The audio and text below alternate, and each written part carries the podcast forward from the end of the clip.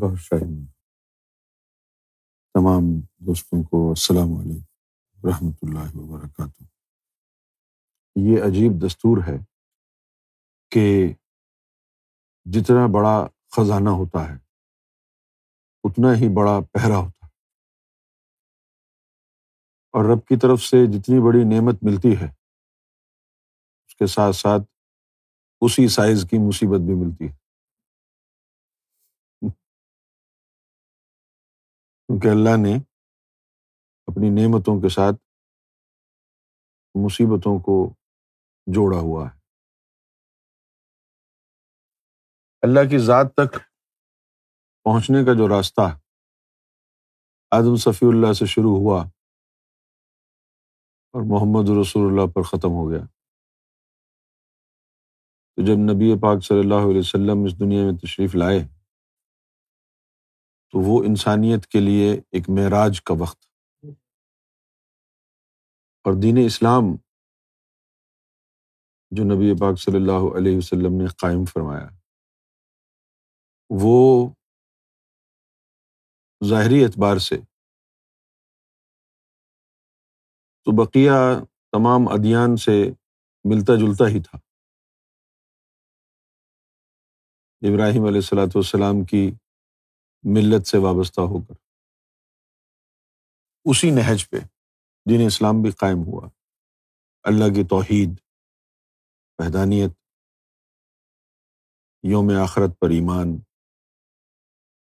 سرات مستقیم، وہ راستہ جو انسان سے براہ راست اللہ کی ذات کی طرف جاتا ہے۔ لیکن دین اسلام کے جو باطنی پہلو تھے وہ اتنے عظیم ہوئے۔ تاریخ میں ان کی کوئی مثال نہیں۔ دین اسلام بادنی پہلو جو عطا کیے گئے، ان میں سب سے خوبصورت جو پہلو تھا، وہ ہے اللہ تعالیٰ کا دیدار کرنا۔ لیکن یہ جو باطنی پہلو ہے یہ بہت کم ہی انسانوں کو میسر آیا۔ اور دین دین اسلام پر اتنے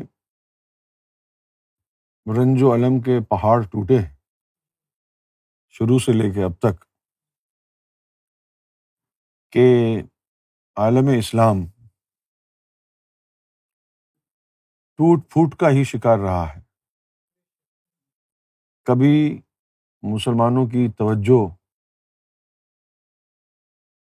ارتکاز کے ساتھ دین اسلام کی مرکزیت پر نہیں گئی۔ جو ظاہری پہلو ہیں دین کے، وہی مد نظر رہے لوگوں کے۔ اور پھر اس کے ساتھ ساتھ جیسے کہ میں نے عرض کیا ابھی، جتنی بڑی عطا اور اللہ کی نعمت ہوتی ہے، اسی سائز کی مصیبتیں بھی لگ جاتی ہیں۔ یہ مصیبتیں دین اسلام کے ساتھ حضور صلی اللہ علیہ وسلم کے دور میں بھی تھیں۔ اور حضور صلی اللہ علیہ وسلم کے پردہ فرمانے کے بعد بڑھتی چلی گئیں۔ اور پھر جو مناظر دنیا میں دیکھے گئے،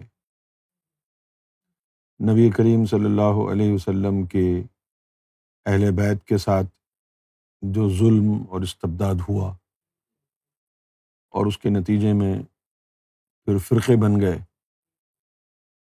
مولا علی کے ساتھ جو زیادتیاں ہوئیں نبی پاک صلی اللہ علیہ وسلم کی لخت جگر بی بی فاطمہ کے ساتھ جو زیادتیاں ہوئیں۔ وہ ایک طرف تو دل کو اداس کرنے والی داستان ہے اور دوسری طرف تعجب، حیرت اور غصے کی صورت اختیار کرنے والی ایک کہانی ہے۔ کہ جب نبی پاک صلی اللہ علیہ وسلم نے اللہ تعالیٰ کی ہدایت کے مطابق مسلمانوں کو یہ کہا کہ جو دین کا پیغام، اسلام کا پیغام، فیض نبوت جو میں تمہیں دے رہا ہوں۔ اس کا میں تم سے کوئی معاوضہ نہیں مانگتا۔ سوائے اس کے کہ تم میری قربت میں جو ہیں، میری اہل بیت، میری آل سے محبت کرو اچھا سلوک کرو۔ اس کے باوجود بھی اچھا سلوک نہیں ہوا۔ گیارہ ہجری میں حضور صلی اللہ علیہ وسلم کا وصال ہو گیا۔ اور اس کے ٹھیک پچاس سال بعد اکسٹھ ہجری میں واقعہ کربلا ہو گیا۔ اور اسلام ایک ایسے دور میں داخل ہو گیا کہ جہاں سے پھر ظاہری اور باطنی علم ساتھ ساتھ نہ چل سکے۔ ظاہری علم منافقوں کے قبضے میں آ گیا۔ اور باطنی علم چیدہ چیدہ ہستیوں کے پاس رہا۔ دونوں کو ایک ساتھ یکجا دیکھا نہیں گیا۔ اللہ ماشاء اللہ ہر دور میں کوئی نہ کوئی ایسا واقعہ سامنے آتا ہے، کوئی ہستی سامنے آتی ہے کہ جس نے دونوں علوم کو ایک ساتھ لوگوں تک پہنچایا ہو۔ لیکن عمومی طور پر ہماری امت عالم اسلام ٹوٹ پھوٹ کا ہی شکار رہا۔ فرقے واریت کا شکار، ٹوٹ پھوٹ کا شکار۔ شیعہ، سنی، وہابی، دیوبندی، اہل حدیث۔ اور پھر ڈیڑھ دو سو سال پہلے ایک اور فتنہ پیدا ہو گیا۔ مرزا غلام احمد قادیانی کا فتنہ آ گیا۔ پھر اس فتنے میں اور فتنہ پیدا ہوا، کئی گروپ بن گئے۔ اور آج ہم ایسے دوراہے پر کھڑے ہیں کہ جہاں شیطان کبھی پگڑی باندھ کے مسجد میں لوگوں کو گمراہ کر رہا ہے۔ کبھی شیطان توحید کا نعرہ لگاتا ہے، امت میں انتشار پیدا کر دیتا ہے۔ کبھی شیطان مصطفی انقلاب کا نعرہ لگا کے لوگوں کو گمراہ کر دیتا ہے۔ کبھی شیطان اہل بیت کا نعرہ لگا کے لوگوں کو گمراہ کر دیتا ہے۔ کبھی صحابہ اکرام کا جھنڈا اٹھا کے شیطان گمراہ کرتا ہے۔ انہیں چکروں میں مسلمان ٹوٹ پھوٹ کا شکار رہے ہیں۔ اور قرآن مجید نے جو حکم فرمایا کہ ہم نے تم کو بہترین امت کے طور پر مبوس کیا ہے، وہ بہترین امت کا تصور آج کے دور میں اگر آپ دنیا میں تلاش کریں تو کہیں بھی آپ کو نہیں ملے گا۔ نہ پاکستان میں، نہ ہندوستان میں اور نہ سعودی عرب میں، جو کہ اسلام کی برتھ پلیس ہے۔ اس کی وجہ یہ ہے کہ ہمارے جو اکابرین گزرے ہیں، نبی پاک صلی اللہ علیہ وسلم کے جو امیڈیٹ فالوورس تھے، وہ اللہ کے رسول کے فرما بردار کچھ زیادہ نہیں ہوئے۔ اگر وہ اللہ کے رسول کے فرما بردار ہوتے اور آپ صلی اللہ علیہ وسلم کی اطاعت کرتے، تو شاید آج دنیا میں اسلام کا نقشہ کچھ اور ہوتا۔ اور وہ علم، جس علم کے لیے اسلام افضل ترین علم مذہب کہلاتا ہے، جب بھی اس علم کو بیان کرنے کی کسی بھی ہستی نے جسارت کی ہے۔ تو یا تو اسے قتل کر دیا گیا ہے، یا وہ ہجرت کرنے پر مجبور کر دیا گیا۔ جیسا کہ ابو حریرا نے مدینے کے لوگوں کو ایک دن یہ کہا کہ ایک علم تو میں نے تمہیں بتا دیا، شریعت کا۔ اگر دوسرا علم تمہیں بتاؤں تو تم مجھے قتل کر دو۔ یہ وہی علم ہے جو آج سیدنا گوہر شاہی کی نظر کرم سے دنیا میں ہم بیان کر رہے ہیں۔ یہ ایسا علم ہے کہ یہ سارے فتنوں کو مٹا دیتا ہے۔ اگر یہ علم دل میں اتر جائے تو۔ یہ ایسا علم ہے کہ اس میں کسی کی چلتی نہیں۔ اس علم کی کنجیاں اللہ کے پاس ہیں۔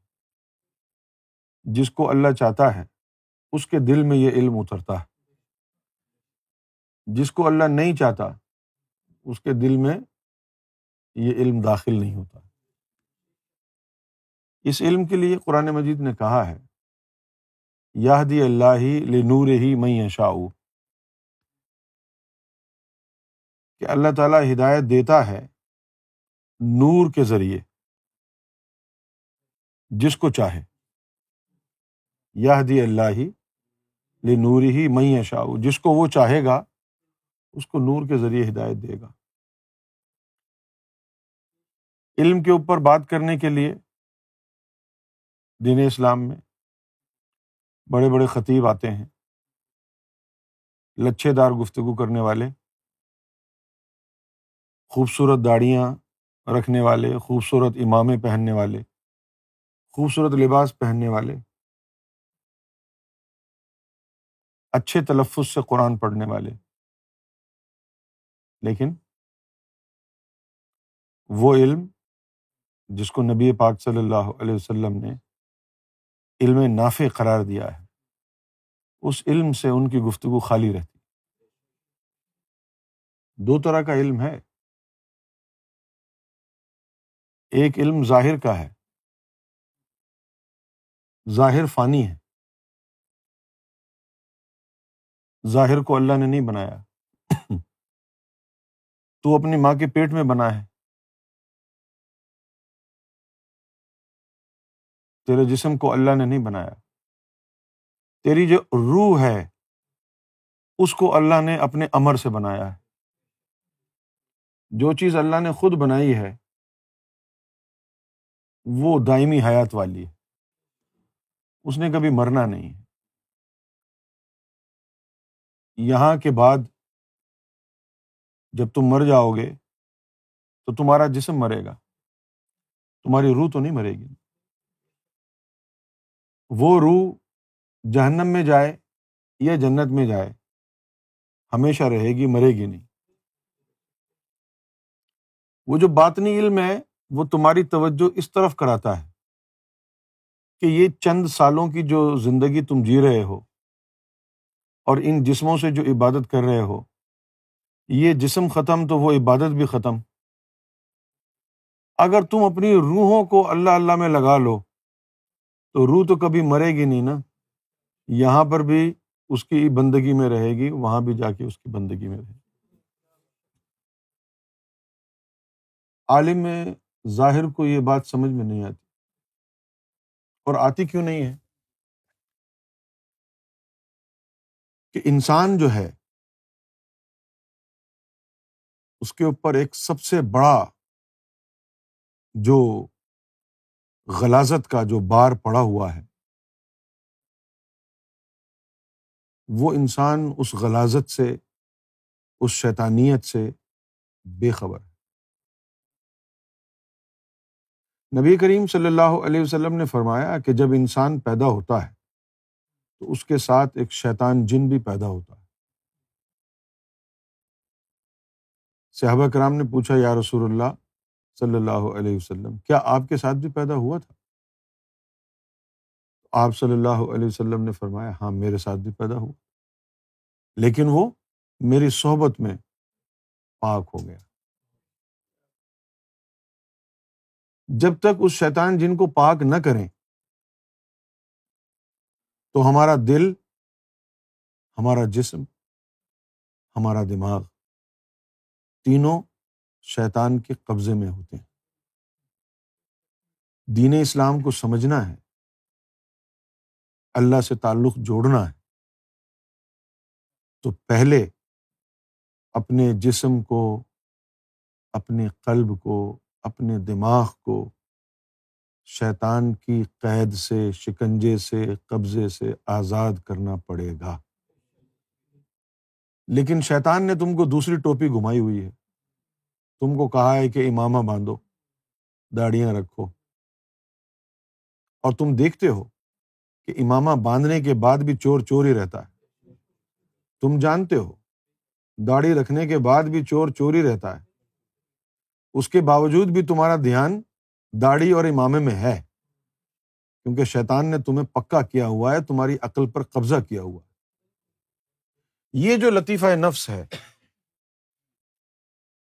جس کے لیے نبی پاک صلی اللہ علیہ وسلم نے فرمایا کہ یہ ہر انسان کے ساتھ پیدا ہوتا ہے۔ پہلے آپ اس لطیفہ نفس کا اثر اور اس کا دائرۂ قبضہ دائرۂ شکنجا سمجھ لیں۔ آج تو ہم کسی بھی عالم کے بارے میں کچھ جان نہیں سکتے نا کہ کون سا عالم اچھا ہے، کون سا برا ہے۔ اور اگر جانتے بھی ہیں، تو فرقے واریت کی بنیاد پر ہم جانتے ہیں۔ جیسے، ارے یار، یہ دیکھو وہ بھی عالم ہے۔ یہ ولیوں کو نہیں مانتے ہیں، یہ حضور پاک کو نور نہیں مانتے ہیں۔ ان چیزوں کی وجہ سے ہم کہیں گے کہ یہ برا ہے۔ سمجھے؟ یا کوئی شیعہ عالم آئے گا تو وہ عمر بن خطاب کو گالی دے گا، ابو بکر صدیق کو گالی دے گا، تو ہم اس کو برا جانیں گے۔ لیکن یہ تو باتیں ہیں۔ اس کا اچھا اور برا ہونا تو پتہ ہی نہیں ہے آپ کو کہ کیا ہے۔ یہ تو باتیں ہیں نا۔ اگر وہ یہ باتیں کرنا چھوڑ دے تو پھر کیسے پتا چلے گا تمہارا؟ جیسا کہ تاریخ جمیل ہے۔ دیوبندی وہاں بھی تبلیغ جماعت کا ہے نا؟ اب اس نے وہ باتیں کرنا چھوڑ دی ہیں۔ اب وہ بھی سنیوں کی طرح باتیں کرتا ہے سلاۃ السلام کی باتیں کرتا ہے، امام حسین کی محبت کی باتیں کر رہا ہے۔ بےوقوف بنا رہا ہے نا؟ تو اب تمہارے پاس کسوٹی کیا ہوگی، حق اور باطل کو پہچاننے کی؟ تو قرآن نے کیا کہا تھا؟ ولا تو منقفلنا کلبہ ذکر نا ایسے لوگوں کی اطاعت مت کرنا، پیروی مت کرنا جن کے قلب کو ہم نے اپنے ذکر سے غافل کر رکھا ہے۔ لیکن آپ کو کیسے پتا چلے گا کہ فلاں بندے کا قلب غافل ہے یا ذکر کر رہا ہے؟ آپ کے تو اپنا دل ذکر نہیں کر رہا۔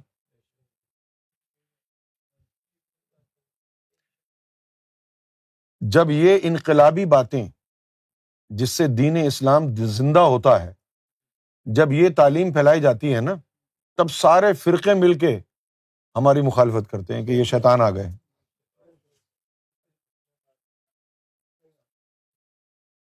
تو پہلے آپ یہ سمجھ لیں کہ جس کے بارے میں حضور نے فرمایا کہ شیطان جن تمہارے ساتھ پیدا ہوتا ہے، وہ کیا ہے؟ یہ انسان کا جسم ہے، یہ مقام ناف ہے۔ اس مقام ناف کے اوپر جو ہے وہ شیطانی مخلوق ہے، لطیفہ نفس۔ حدیث میں آتا ہے کہ یہ ایک شیطانی جن ہے۔ کیا ہے؟ شیطانی جن ہے۔ جن اور انسان کے قد میں فرق دیکھیں آپ۔ آدھا ہوتا ہے انسان کے۔ جن کا قد کتنا ہوتا ہے؟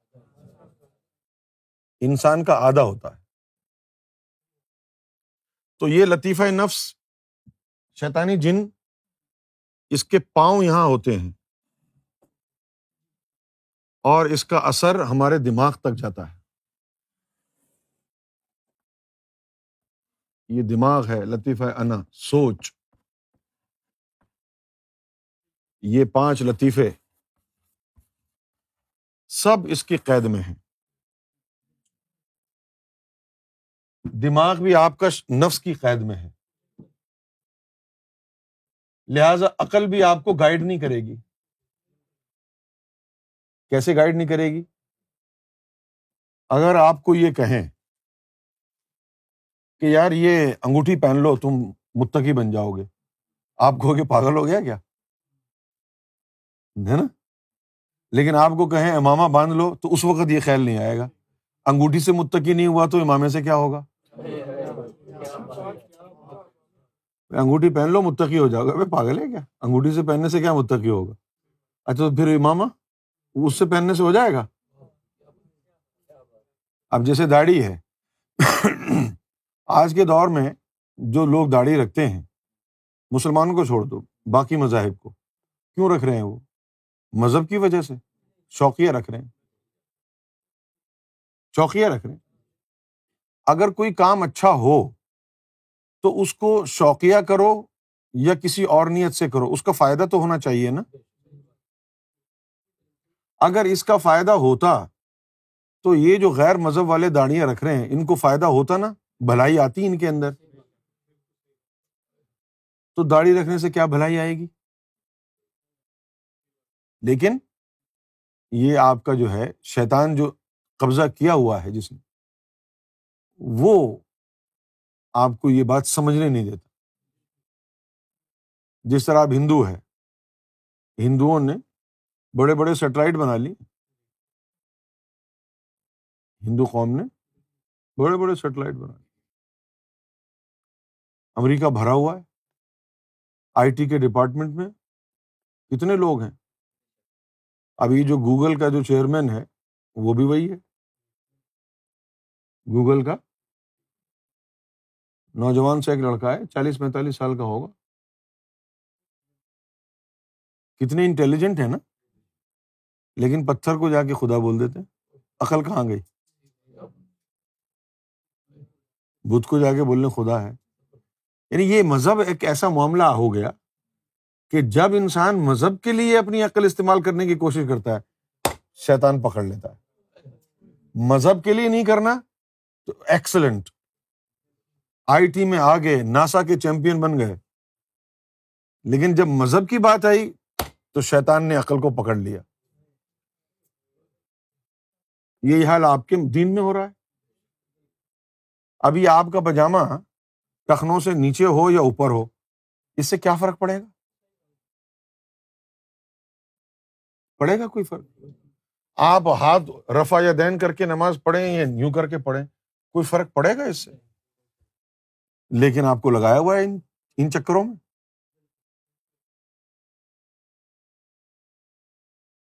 تو جس بندے کا دماغ اور دل نفس کے قبضے میں ہو اور آپ اس کو ممبر رسول پر بٹھا دیں، اپنا خطیب، اپنا امام بنا کے، تو پھر آپ کے ایمانوں کا کیا حال ہوگا؟ یہ تو وہ دور ہے جس کا جی چاہے۔ جس طرح آپ کا جی چاہتا ہے کہ آپ فزکس پڑھیں، آپ فزکس پڑھ لیتے آپ کا جی چاہتا ہے آپ کیمسٹری پڑھنا چاہ رہے ہیں، کیمسٹری پڑھ لیتے ہیں۔ آپ آرٹس میں جانا چاہتے ہیں، لٹریچر پڑھ لیں، پولیٹیکل سائنس پڑھ لیں، کوئی مسئلہ نہیں ہے۔ اسی طرح آج کے دور میں جس کا جی چاہتا ہے، امام بننے کو وہ درس نظامی کرتا ہے، مسجد میں امام لگ جاتا ہے۔ یہ تو جاب ہے۔ جس کا جی چاہا، کتابیں پڑھ کے اور آپ کی امت کا امام بن گیا۔ لیکن آپ نے کبھی یہ بھی سوچا ہے، نبی پاک صلی اللہ علیہ وسلم نے کیا فرمایا تھا علماء کے بارے میں؟ علماء من صدری، کہ میری امت کے عالم وہ ہوں گے جن کو میرے سینے کا فیض ہوگا، اپنی مرضی سے آپ نے درس نظامی کیا اور یہ شیطان جو آپ کے اندر ہے، آپ کی سوچ کے اوپر دل و دماغ کے اوپر قابض ہے، اس کا تو کچھ کیا نہیں۔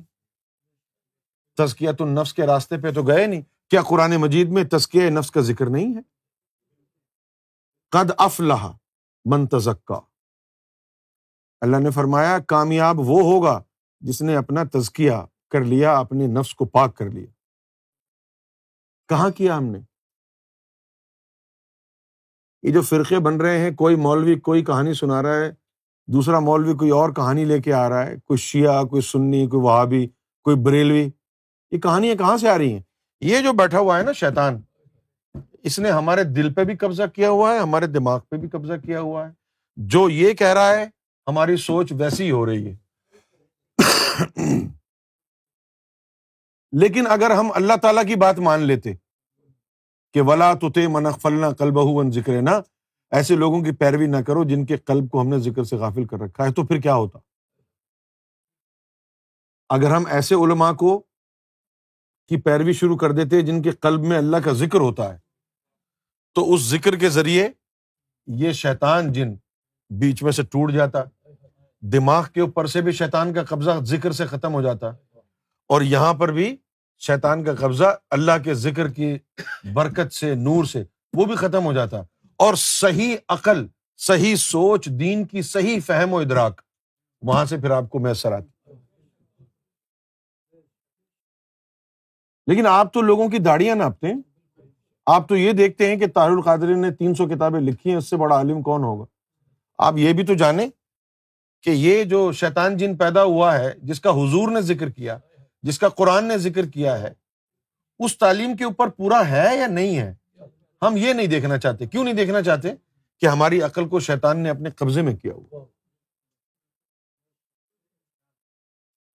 جب بھی تم دین سمجھنا چاہو گے اللہ سے پیار کرنا چاہو گے تو یہ شیطان تمہاری عقل کو چلنے نہیں دے گا۔ کیونکہ اس کا قبضہ ہے وہاں پر۔ دنیاوی کام کرو گے، تو یہ تو شیطان چاہتا ہے کہ دنیا میں اس کو ترقی دوں۔ بڑے عقل مندی کے فیصلے دنیا میں کرے گا وہ۔ کیوں؟ اس میں شیطان کا بھلا ہے نا۔ زیادہ سے زیادہ دنیا میں لگا کے رکھے تمہیں اللہ سے بھلا دے، دور کر دے۔ اور جب اللہ کی طرف جاؤ تو شیطان ہاتھ رکھ دے تمہارے دماغ پر۔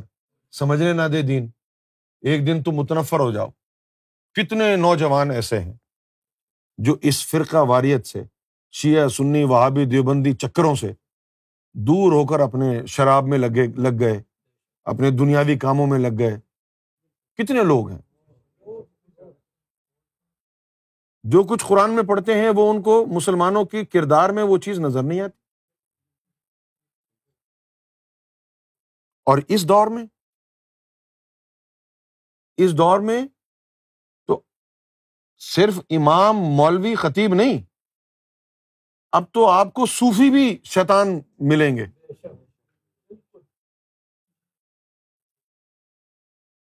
بڑی اچھی باتیں کریں گے، روحانی باتیں کریں گے۔ لیکن اگر ان کا کردار دیکھیں گے آپ، تو کردار شیطان جیسا ہوگا۔ صوفی تو کردار کا ہوتا ہے۔ وہ صوفی بن نہیں سکتا جو تزکیہ نفس اور تصفیہ قلب سے گزرا نہ ہو، جس کا اندر کا شیطان مرا نہ ہو، جس نے اپنے اندر کے شیطان کو پاک نہ کیا ہو، دل کو شیطان کے قبضے سے چھڑایا نہ ہو، دماغ کو شیطان کے قبضے سے چھڑایا نہ ہو، وہ صوفی نہیں بن سکتا۔ یہ ہے پہلا کام جو آپ نے کرنا ہے، اپنی عقل کو اور اپنے دل کو شیطان کے قبضے سے ہٹانا یہ تب ہٹے گا کہ جب یہاں جو یہ مخلوق بیٹھی ہے نا، قلب، اس میں اللہ کا، اس میں اللہ کا نور آئے گا۔ نور بننا شروع ہوگا، پھر نس نس میں جائے گا۔ کاٹ دے گا یہ شیطان کے قبضے کو۔ باہر تمہیں فتوے لگائیں گے لوگ۔ دیکھو، یہ صرف اللہ اللہ کر رہا ہے، اور نمازیں کتنے تیری؟ کچھ نہیں کہنا، چپ کر کے اس میں لگے رہنا۔ کیوں؟ کیونکہ نماز اس کے بغیر ہوتی نہیں ہے۔ تیرا دل کھلاوے منڈے کڑیاں، تو سجدے کرے مسیتی۔ ایسے دل کے ساتھ نماز میں تجھے کیا ملے گا؟ تیرا دل تو ہے سنا معاشنا، تجھے کیا ملے گا نماز میں؟ ایسی نماز پڑھنے والوں نے کیا اکھاڑ لیا دنیا کا؟ بھائی قرآن مجید فرماتا ہے، ان سلاۃ تنہا ان الفاشا اول منکر نماز برائیوں بے حیائیوں سے روکتی ہے۔ اب تم خود فیصلہ کر کے بتاؤ، مولوی سچا ہے یا قرآن سچا ہے؟ اگر قرآن سچا ہے تو وہ مولوی جو بیس سال سے نمازیں پڑھا رہا ہے، مسجد میں لونڈے بازی کیوں کرتا ہے؟ اس کو نماز نے برائی سے کیوں نہیں روکا؟ کیا خیال ہے بڑے صاحب؟ تو جو امام صاحب بیس سال سے نمازیں پڑھا رہا ہے، اس کو برائی سے نہیں روکا، تو وہ جو اس کے پیچھے نماز پڑھ رہے ہیں، ان کو کیسے روکے گا؟ کیوں نہیں روکا؟ اس لیے نہیں روکا۔ لا سلاتا اللہ بھی حضور القلب، تیرا دل کھلاوے منڈے کڑیاں، تو سجدے کرے مسیتی۔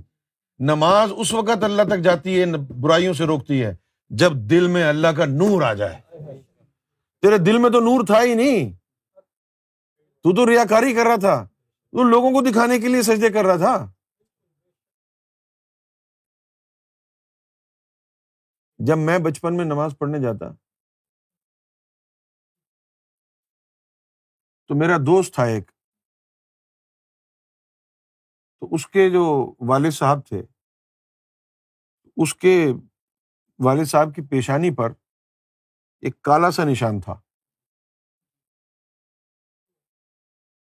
تو میں اس سے پوچھتا تھا، تمہارے ابو کے چہرے پر یہ کالا نشان کیوں ہے پیشانی؟ پہ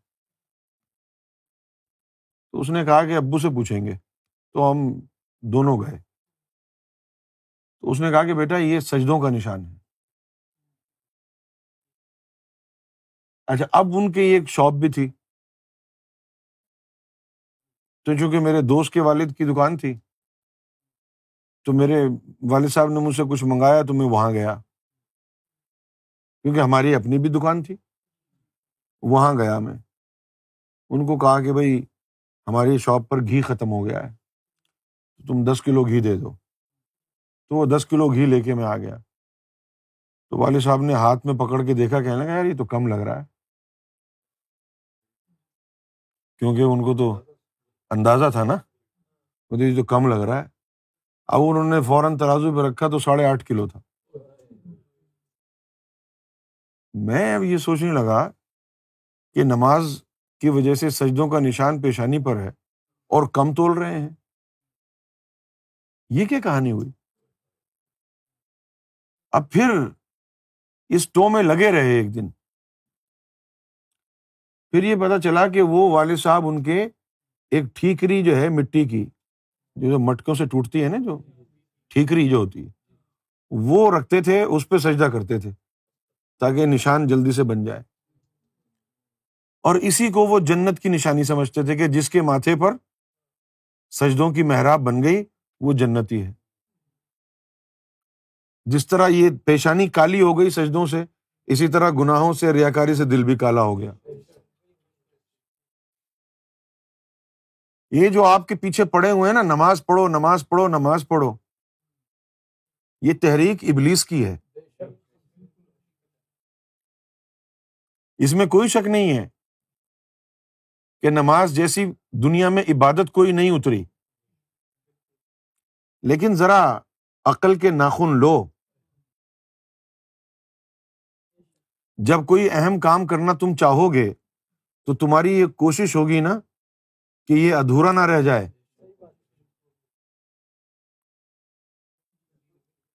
تمہاری کوشش ہوگی نا کہ یہ ادھورا نہ رہ جائے۔ کسی دوسرے ملک میں سفر کرنے کے لیے تیاری کرتے ہو تو بار بار چیک کرتے ہو کہ ٹکٹ کنفرم ہے، ویزا لگا ہوا ہے، پاسپورٹ جیب میں ہے، کریڈٹ کارڈ، کیش سب رکھ لیا ہے۔ کیوں کرتے ہیں؟ کہ اگر نکل گئے اور ایئرپورٹ سے واپس آنا پڑا تو کتنی حسیمت ہوگی۔ اور نماز جو کہ اللہ تعالیٰ نے مومن پر فرض کی ہے۔ اگر ساری زندگی نماز پڑھتے رہے اور ایک نماز بھی اللہ تک نہ پہنچی، تو پھر یوم محشر میں کیا ہوگا تمہارا؟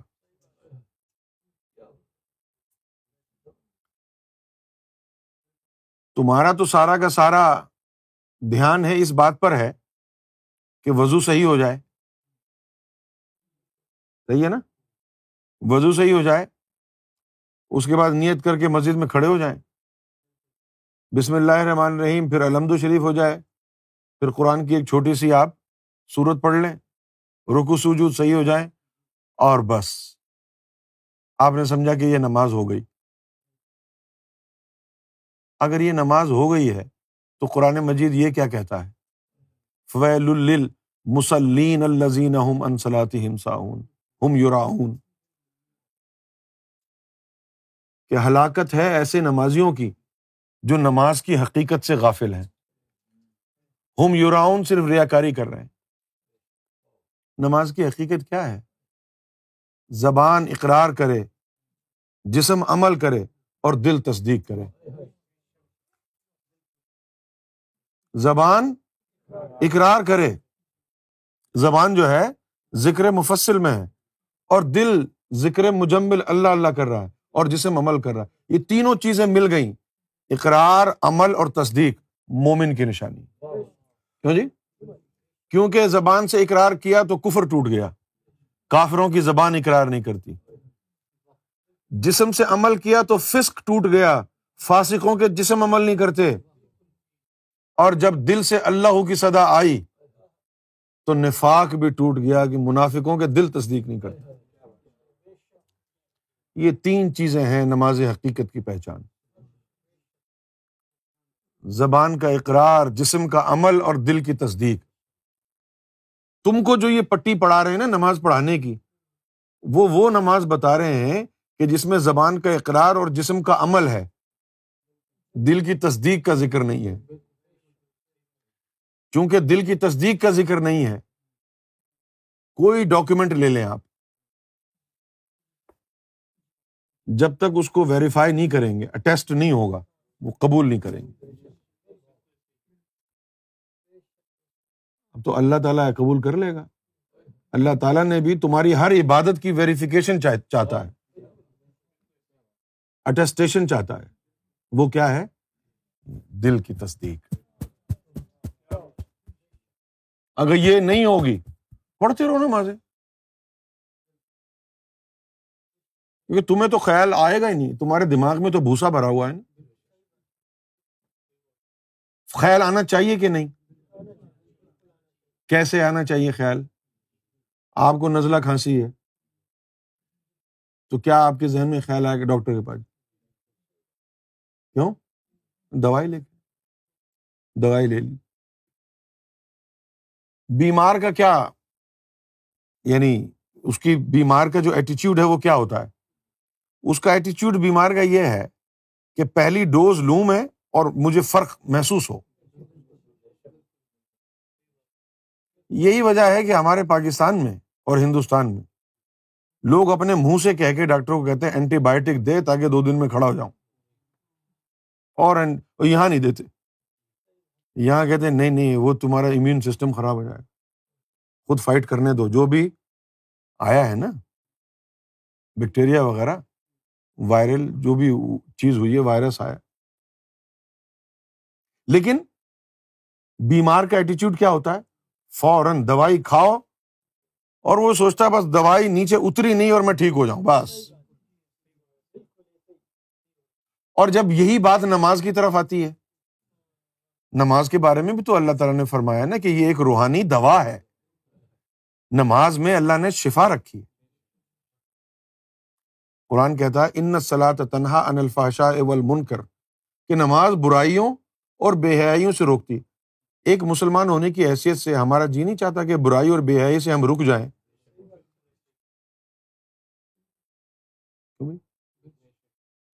یا ہم یہ چاہتے ہیں کہ کوئی بندہ ڈنڈا لے کے کھڑا ہو، تب ہم برائی سے رکیں گے۔ نہیں نا؟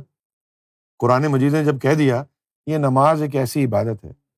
جو تجھے برائی اور بے حیائی دونوں سے روک دے گی۔ تو ڈاکٹر کے پاس گیا، نزلہ کھانسی کی دوائی لے کے آیا۔ ایک ہفتے لیتا رہا۔ آرام نہیں آیا تو تو کیا کرے گا؟ چپ کر کے بیٹھا رہے گا۔ بولے گا نا، یار کیسی دوائی دی ہے؟ چینج کرو، کچھ اور دو، مجھے آرام ہی نہیں آ رہا۔ لیکن یہاں جب نماز کی بات آ گئی، بیس سال ہو گئے نماز پڑھتے ہوئے۔ ادھر ادھر نظریں بھی گھوم رہی ہیں۔ نہ اپنی عزت کا خیال، نہ والدین کی عزت کا خیال، نہ اولاد کی شرم و حیا، نہ ماں بیٹی کا کوئی احترام۔ بے حیائی بھی ہے بےغیرتی بھی ہے، فراڈ بھی، بے ایمانی بھی، رشوتیں بھی، سب کچھ ہے اور نمازیں بھی چل رہی ہیں۔ یہ کیسی بے حسی ہے؟ یہ کیسی سرد موہری ہے؟ یہ کیسی بے نیازی ہے؟ کہ ٹھیک ہے، پانچ نمازیں تو نے فرض کیے پڑھ لیتے ہیں، لیکن پرواہ نہیں ہے ہمیں۔ بوجھ اتار رہے ہیں نا۔ ہمیں پرواہ ہے اس کی کہ نزلہ کھانسی، بخار ہوا، ایک دو ڈوزز لینے کے بعد آرام نہیں آیا تو فوراً ڈاکٹر کے پاس گئے۔ یہاں خیال کیوں نہیں آ رہا کہ یار مجھے ایک سال نماز پڑھتے ہوئے ہو گیا، ابھی بھی برائیوں میں ہوں میں۔ کیوں؟ میری نماز کے قبول نہیں ہو رہی۔ اس لیے کہ ہم دین کو دین نہیں سمجھ رہے۔ بوجھ۔ ہمارا سارا کا سارا دھیان داڑیوں پر ہے، اماموں پر ہے۔ قرآن کب پڑھتے ہیں؟ جب کوئی مر جائے۔ یا تو مر جائے گا تب پڑھیں گے، یا کوئی نہیں مر رہا ہے تو پھر پڑھ لیں گے۔ سورہ یاسین نکالو، پڑھو، یہ مر ہی نہیں رہا۔ پہلے اس کو مارنے کے لیے پڑھیں گے، گویا قرآن نہ ہوا، کوئی کلاشنی کوف ہو گیا۔ بات نہیں۔ اس کا دم نہیں نکل رہا تو قرآن پڑھو، سورہ یاسین پڑھو۔ مارو سالے کو ابھی تک زندہ آئی ہے یہ باتیں تلخ کیوں ہیں؟ یہ تلخ باتیں اس لیے ہیں کہ ان سے ہماری نیت کا فطور سامنے آتا ہے۔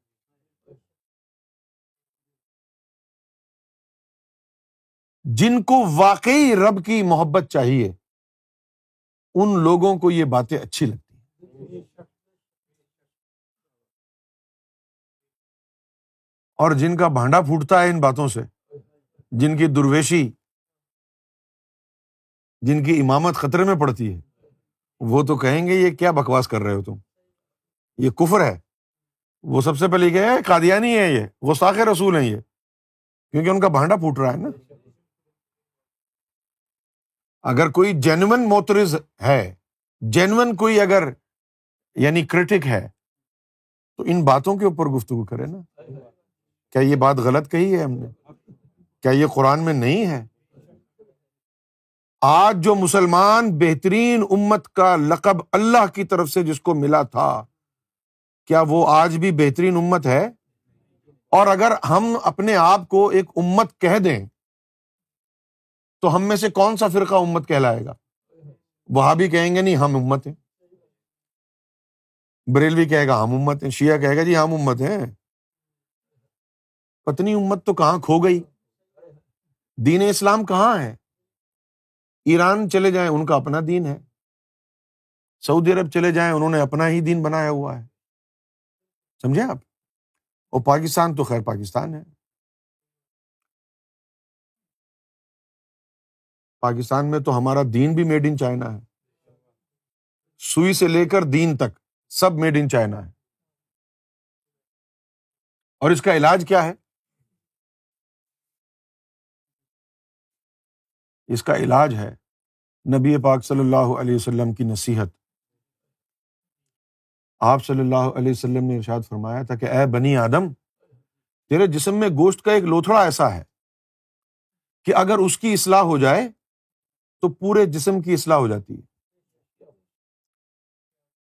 اور اگر وہی فساد میں مبتلا ہو، تو تیرا پورا جسم فساد میں مبتلا رہے گا۔ یاد رکھ، وہ تیرا قلب ہے۔ ہم داڑھی رکھنے پہ تو بڑا زور دیتے ہیں۔ امامہ باندھنے پہ بڑا زور ہے۔ نمازوں پر بھی بڑا زور ہے۔ جو سب سے اہم چیز ہے، اس کے اوپر زور کیوں نہیں ہے؟ پوچھو کیوں نہیں؟ کیونکہ یہ مولویوں کے ہاتھ میں نہیں ہے۔ یہ اللہ کے ہاتھ میں۔ دلوں کی اصلاح جو ہے نا، یہ اللہ کے ہاتھ میں۔ اگر مولوی نے کل کہہ بھی دیا تجھے کہ آپ پتر تیرے دل کی اصلاح کروں تو ہوگی تو نہیں نا؟ تو پتر تو نس جائے گا۔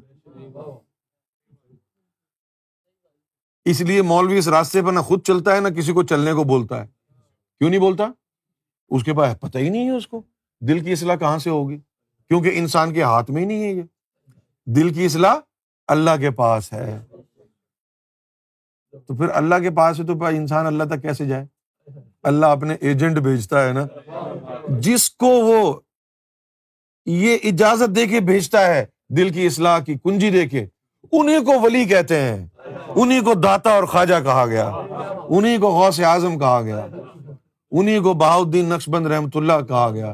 جنہوں نے اپنی نظروں سے لوگوں کے دلوں پر اس میں اللہ نقش کر دیا۔ جن کی نظروں سے دل اللہ کے ذکر سے آباد ہو گئے۔ یہ ہے اصل۔ ہر دین کی اصل یہ ہے۔ ہر دین کی اصل یہ ہے کہ پہلے دل تیرا پاک ہو۔ تیرا نفس پاک ہو۔ نفس پاک کیوں ہو؟ تاکہ شیطان کے قبضے سے تو آزاد ہو جائے۔ پھر تیرا دل پاک ہو تاکہ پورا جسم اللہ کے قبضے میں آ جائے۔ کیوں جی؟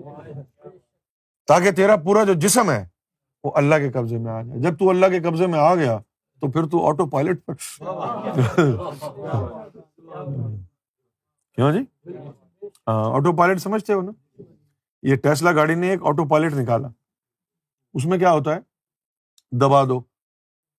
اور وہ آٹو اسٹیئرنگ اور آٹو اسپیڈ خود ہی آرام سے بیٹھ جاؤ بس. گاڑی خود ہی چلے گی. آگے کوئی گاڑی سلو آ گئی. خود ہی اسپیڈ کم.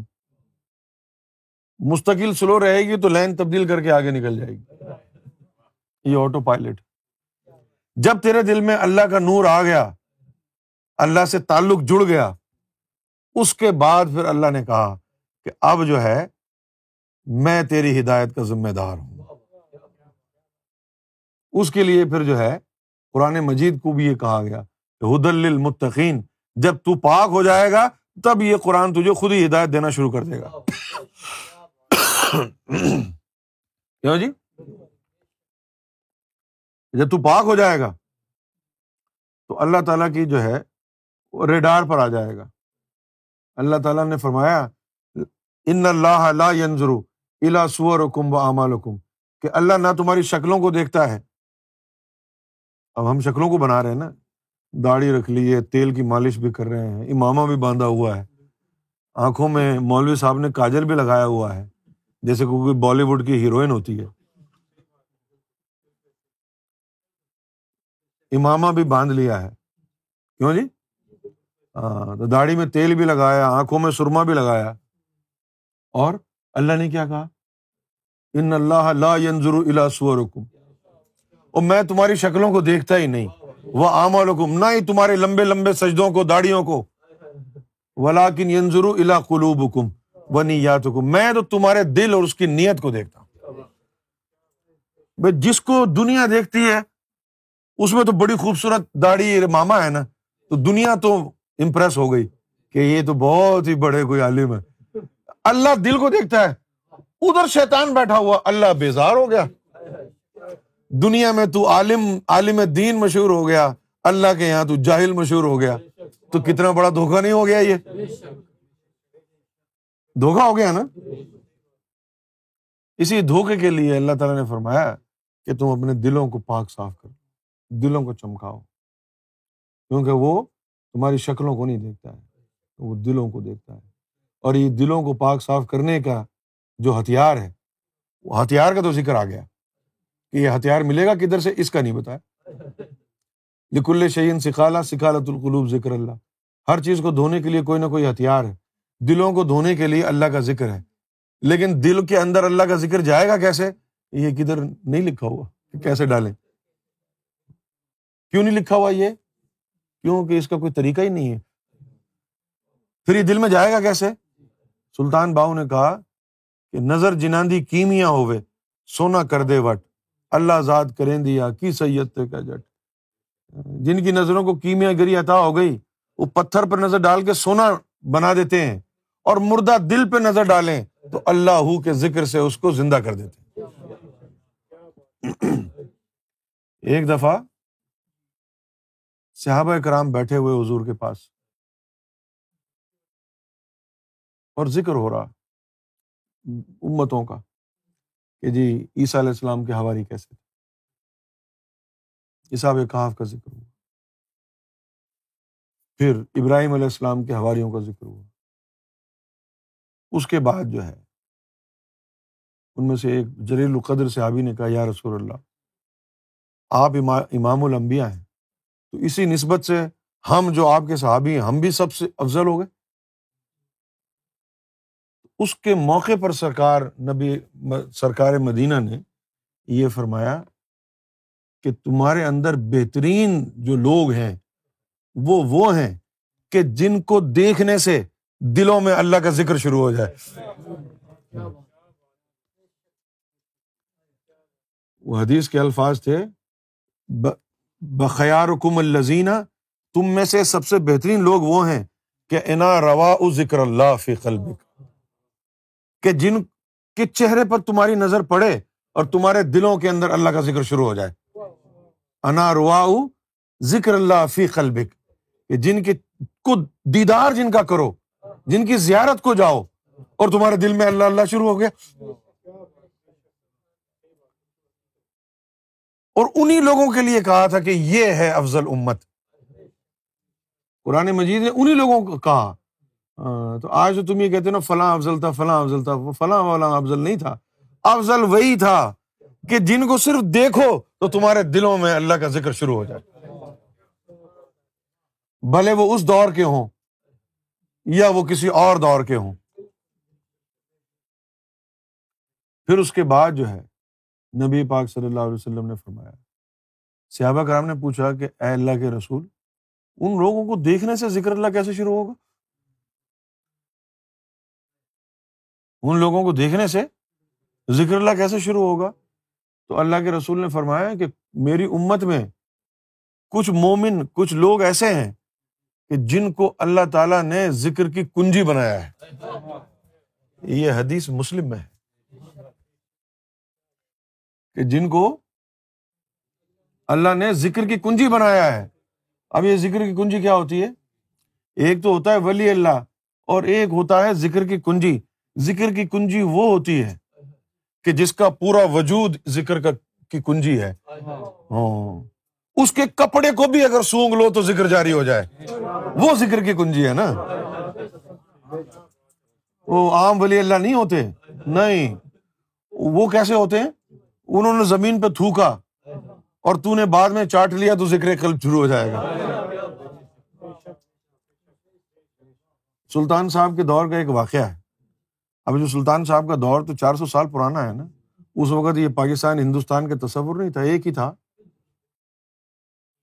تو مسلمان، ہندو سکھ سب ساتھ ہی رہتے تھے اس وقت۔ سلطان باہو کے لیے اب یہ سلطان صاحب ویلے تھے۔ ان کا تو کوئی پیری مریدی کا سسٹم تھا نہیں۔ یہ ویلے ہی پھرتے تھے ادھر ادھر، بس۔ کبھی ادھر چلے گئے، کبھی ادھر چلے گئے۔ اب چونکہ ویلے تھے یہ تو اب کیا کرتے؟ یہ گلیوں میں گھومتے رہتے ادھر ادھر۔ اور جو ہندو تھے وہ ڈرتے تھے۔ ان کے سامنے نہ جائے ہندو ڈرتے تھے؟ کیوں ڈرتے تھے؟ جو بھی ان کے سامنے سے گزر جاتا اس کے دل اللہ اللہ کرنا شروع کر دیتا۔ سلطان باہو جو تھے ہاں، وہ جاتے گلیوں میں ادھر ادھر مٹر گشت ادھر گھومے ادھر گھوم اور کوئی کام ہی نہیں تھا نا ویلے تھے نا۔ تو گلیوں میں جاتے تو خوب توجہ باتنی بھی ہوتی۔ جو بھی سامنے آتا، اس کا ذکر جاری ہو ہاں، تو لوگ ان کو آگے، ہندو جو تھے ان کے، وہ آ کے ان کو لان تان کرتے کہ تو تو بڑا وفادار ہندو تھا، تو کیسے مسئلہ ہو گیا؟ اس نے وہ قسم کہا تھا کہ بھگوان کی قسم۔ میں تو گیا ہی نہیں۔ یہ میرے فقیر میرے سامنے آ گیا، وہ میرے اندر سے اللہ کی آواز آنے لگی اب میں کیا کروں؟ ایک دن کیا ہوا؟ سلطان بہو کو بخار ہو گیا۔ طبیعت ناساز ہو گئی۔ تو حکیم جو تھا وہ ہندو تھا۔ ان کا کوئی چاہنے والا حکیم کے پاس گیا کہ چلو بندہ بیمار ہے۔ اس نے کہا، بندے کا نام بتاؤ پہلے۔ اس نے کہا جی باہو۔ کہ نہیں، میں ادھر نہیں جاؤں گا۔ میں ادھر نہیں جاؤں گا۔ کیوں نہیں جائے گا؟ وہ میں ادھر گیا تو وہ میں مسلمان ہو جاؤں گا نا۔ تو اس نے کہا، نہیں نہیں ہوگا وہ کہا جی میں بالکل نہیں جاؤں گا۔ کہا، اب تم حکیم ہو، تمہارا فرض تو بنتا ہے نا کہ علاج کرو۔ اس نے کہا، تم ایسا کرو کہ ان کا کوئی کپڑا وپڑا لے آؤ، پہنا ہوا جو انہوں نے ہو۔ اس کو میں سونگ کے پھر دوائی دے دوں گا، میں جاؤں گا نہیں۔ وہ ان کا کرتا لے آیا۔ کرتے کو جیسی سونگا اس نے وہ ذکر جاری ہو گیا۔ جیسے ہی ان کے پسینے کی بو گئی، تو پھر امام مہدی کا کیا حال ہوا؟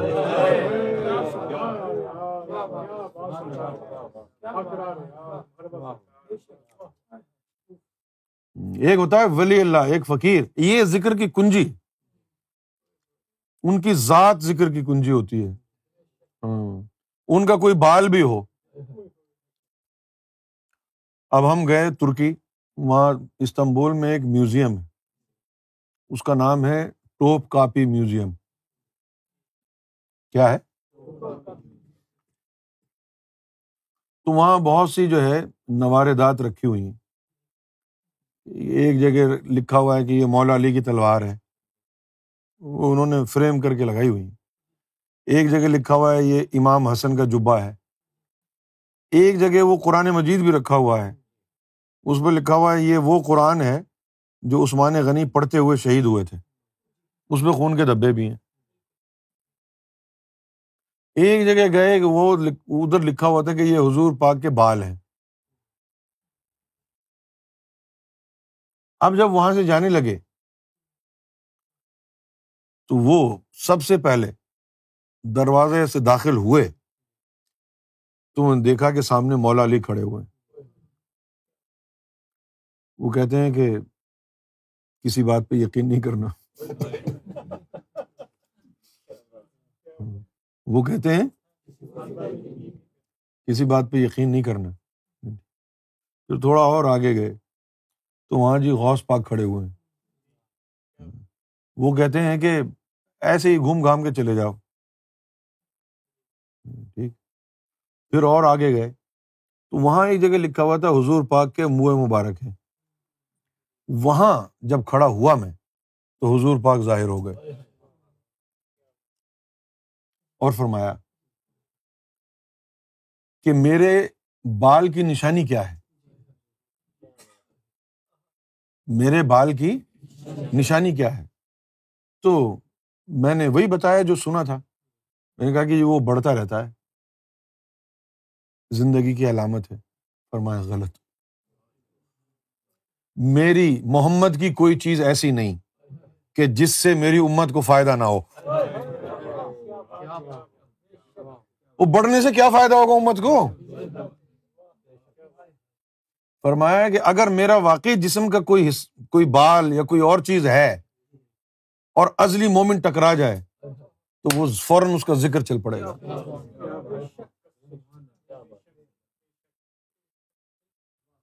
فرمایا، یہ میرا بال نہیں ہے۔ بہت سے مسلمان حکمران ایسے تھے کہ جن کو حضور سے بڑی محبت تھی۔ جیسے ہارون رشید تھا، بڑی محبت۔ اس نے کہا کہ بھائی، کوئی حدیثیں جمع کرو۔ انہوں نے لوگوں کو یہ بھی کہا کہ میں انعام دوں گا جو سب سے زیادہ حدیثیں لائے گا۔ اس طرح کے جب اعلانات ان مسلمان حکمرانوں کی طرف سے ہوئے تو لوگوں نے من گڑت حدیثیں لے آئے صرف انعام کے لالچ میں۔ کوئی کچھ لے آیا، کوئی کچھ لے آیا، کوئی کچھ لے آیا اور وہ سارے کے سارے جو ہے ایک جگہ جمع ہو گئے۔ لیکن اگر کوئی ولی اللہ ہے، ذکر کی کنجی اگر کوئی ہے، اگر اس کے لباس کو سونگ کر ایک ہندو ذاکر قلبی بن سکتا ہے تو مسلمان محمد رسول اللہ کا منہ مبارک چوم کے بھی وہابی کیوں رہتا ہے؟ سنی کیوں رہتا ہے؟ شیعہ کیوں رہتا ہے؟ وہ امت ہی کیوں نہیں بنا؟ وہ بھائی سلطان باہو کا کرتا سونگا ہندو حکیم نے، وہ مومن ہو گیا، ذاکر کل بھی ہو گیا۔ تم حضور پاک کے منہ مبارک چومتے ہو، پھر بھی شیعہ ہو، پھر بھی سنی ہو۔ اس کا مطلب ہے کہ وہ حضور پاک کے منہ مبارک نہیں ہو سکتے۔ تو یہ دنیا خرافات میں کھوئی ہوئی ہے۔ اصل جو تعلیم ہے نا وہ یہ ہے۔ دل سے جو ابتدا ہوتی ہے نا صفائی کی، اس لیے بلے شاہ نے کہا، کر لے دل دی صفائی، جے دیدار چاہیے تو جہان تو کی لینا تینوں یار چاہیے کیا مطلب؟ کہ تو دل کی صفائی میں لگے گا۔ تو لوگ کیا کہیں گے؟ بلے نو لو کی متی دین دے جا بہ جا وچ مسیتی۔ کر لے، دل دی صفائی جو دیدار چاہیے تو جہان تو کی لینا لوگ تجھے اگر برا بلا بولتے ہیں تو بولنے دیں۔ تجھے ان سے کیا لینا دینا؟ تو جہان تو کی لینا تینوں یار چاہیے یار چاہیے تو دل کی صفائی میں لگ جا۔ دل کو اللہ اللہ میں لگا لے۔ جب یہ دل میں اللہ اللہ ہونا شروع ہو جائے گا، وہ نور نکلے گا، شیطان کو باہر نکال دے گا۔ بھلے مرنے سے آدھے گھنٹے پہلے ہی دل کی صفائی ہو گئی۔ اور تو نے دو رکت بھی پڑھ لی، تو اللہ کے یہاں تیرا مکمل نمازی کے طور پر لکھا جائے گا۔ ایسی نماز جس میں زبان کا اقرار، جسم کا عمل اور دل کی تصدیق شامل تھی۔ سرکار گور شاہی نے فرمایا کہ اللہ تعالیٰ نے حضور پاک کو کہا، کل ہو اللہ کہہ دیجیے کہ اللہ ایک آپ نے آمین کہا۔ پھر آپ نے لوگوں کو کہا، صحابہ کو کہا، کہہ دو اللہ ایک ہے۔ جنہوں نے مانا مومن ہو گئے، جنہوں نے نہیں مانا وہ کافر ہو گئے، جنہوں نے ہل و حجت کری وہ منافق ہو گئے۔ اب تو روز گھڑی گھڑی نماز میں کل اللہ کہہ دے اللہ کے کس کو کہتا؟ تو اپنے دل کو کہتا ہے نا کہ کہہ دے اللہ ایک تو آگے سے دل کہتا ہے بیوی بیمار ہے۔ اس کا مطلب یہ کہ تیرا دل تو جو ہے ہل و حجت کر رہا ہے نا۔ دل تو تیرا منافق ہے، منافق دل کی نماز کیسے ہوگی؟ اس لیے سب سے پہلے جو ہے، پہلا جو قدم ہے، وہ اس دل کو پاک صاف کرنے کا ہے۔ جب اس دل میں اللہ کا نور آ گیا، مومن بن گیا، پھر تو نماز پڑھ، سیدھی اللہ کے پاس پہنچیں گی جو عربی تھے، اسلام قبول کیا اور وہ کہنے لگے جی صحابہ کرام کو کہنے لگے جی آج تو ہم بھی مومن ہو گئے۔ تو اللہ تعالیٰ نے فوراً آیت نازل سورہ حجرات میں آیا کالت العرب و آمنا، کہ یہ عرب، عربی کہہ رہے ہیں کہ ہم مومن ہیں۔ کل لم تو منو یا رسول اللہ، کہہ دو، تم مومن نہیں ہو۔ کالت کالت العرب و آمنا، کہ عربیوں نے کہا کہ ہم مومن بن گئے ہیں۔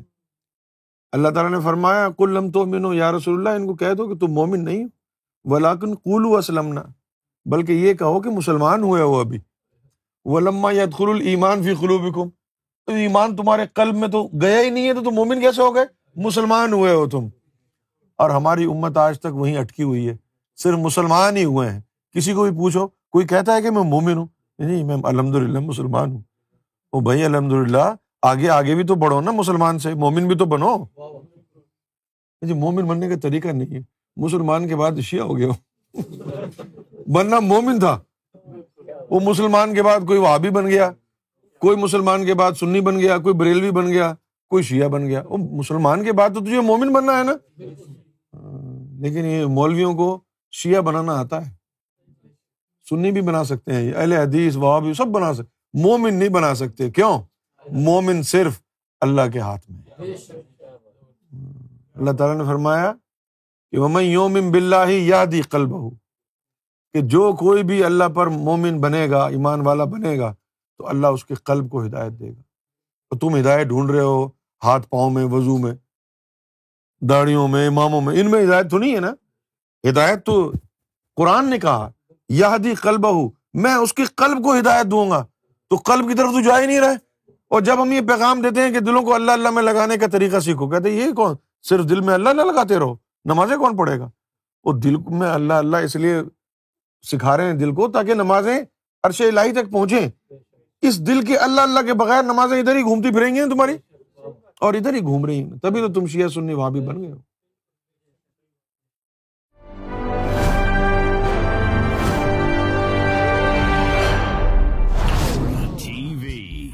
bringing light, love, and peace in your life.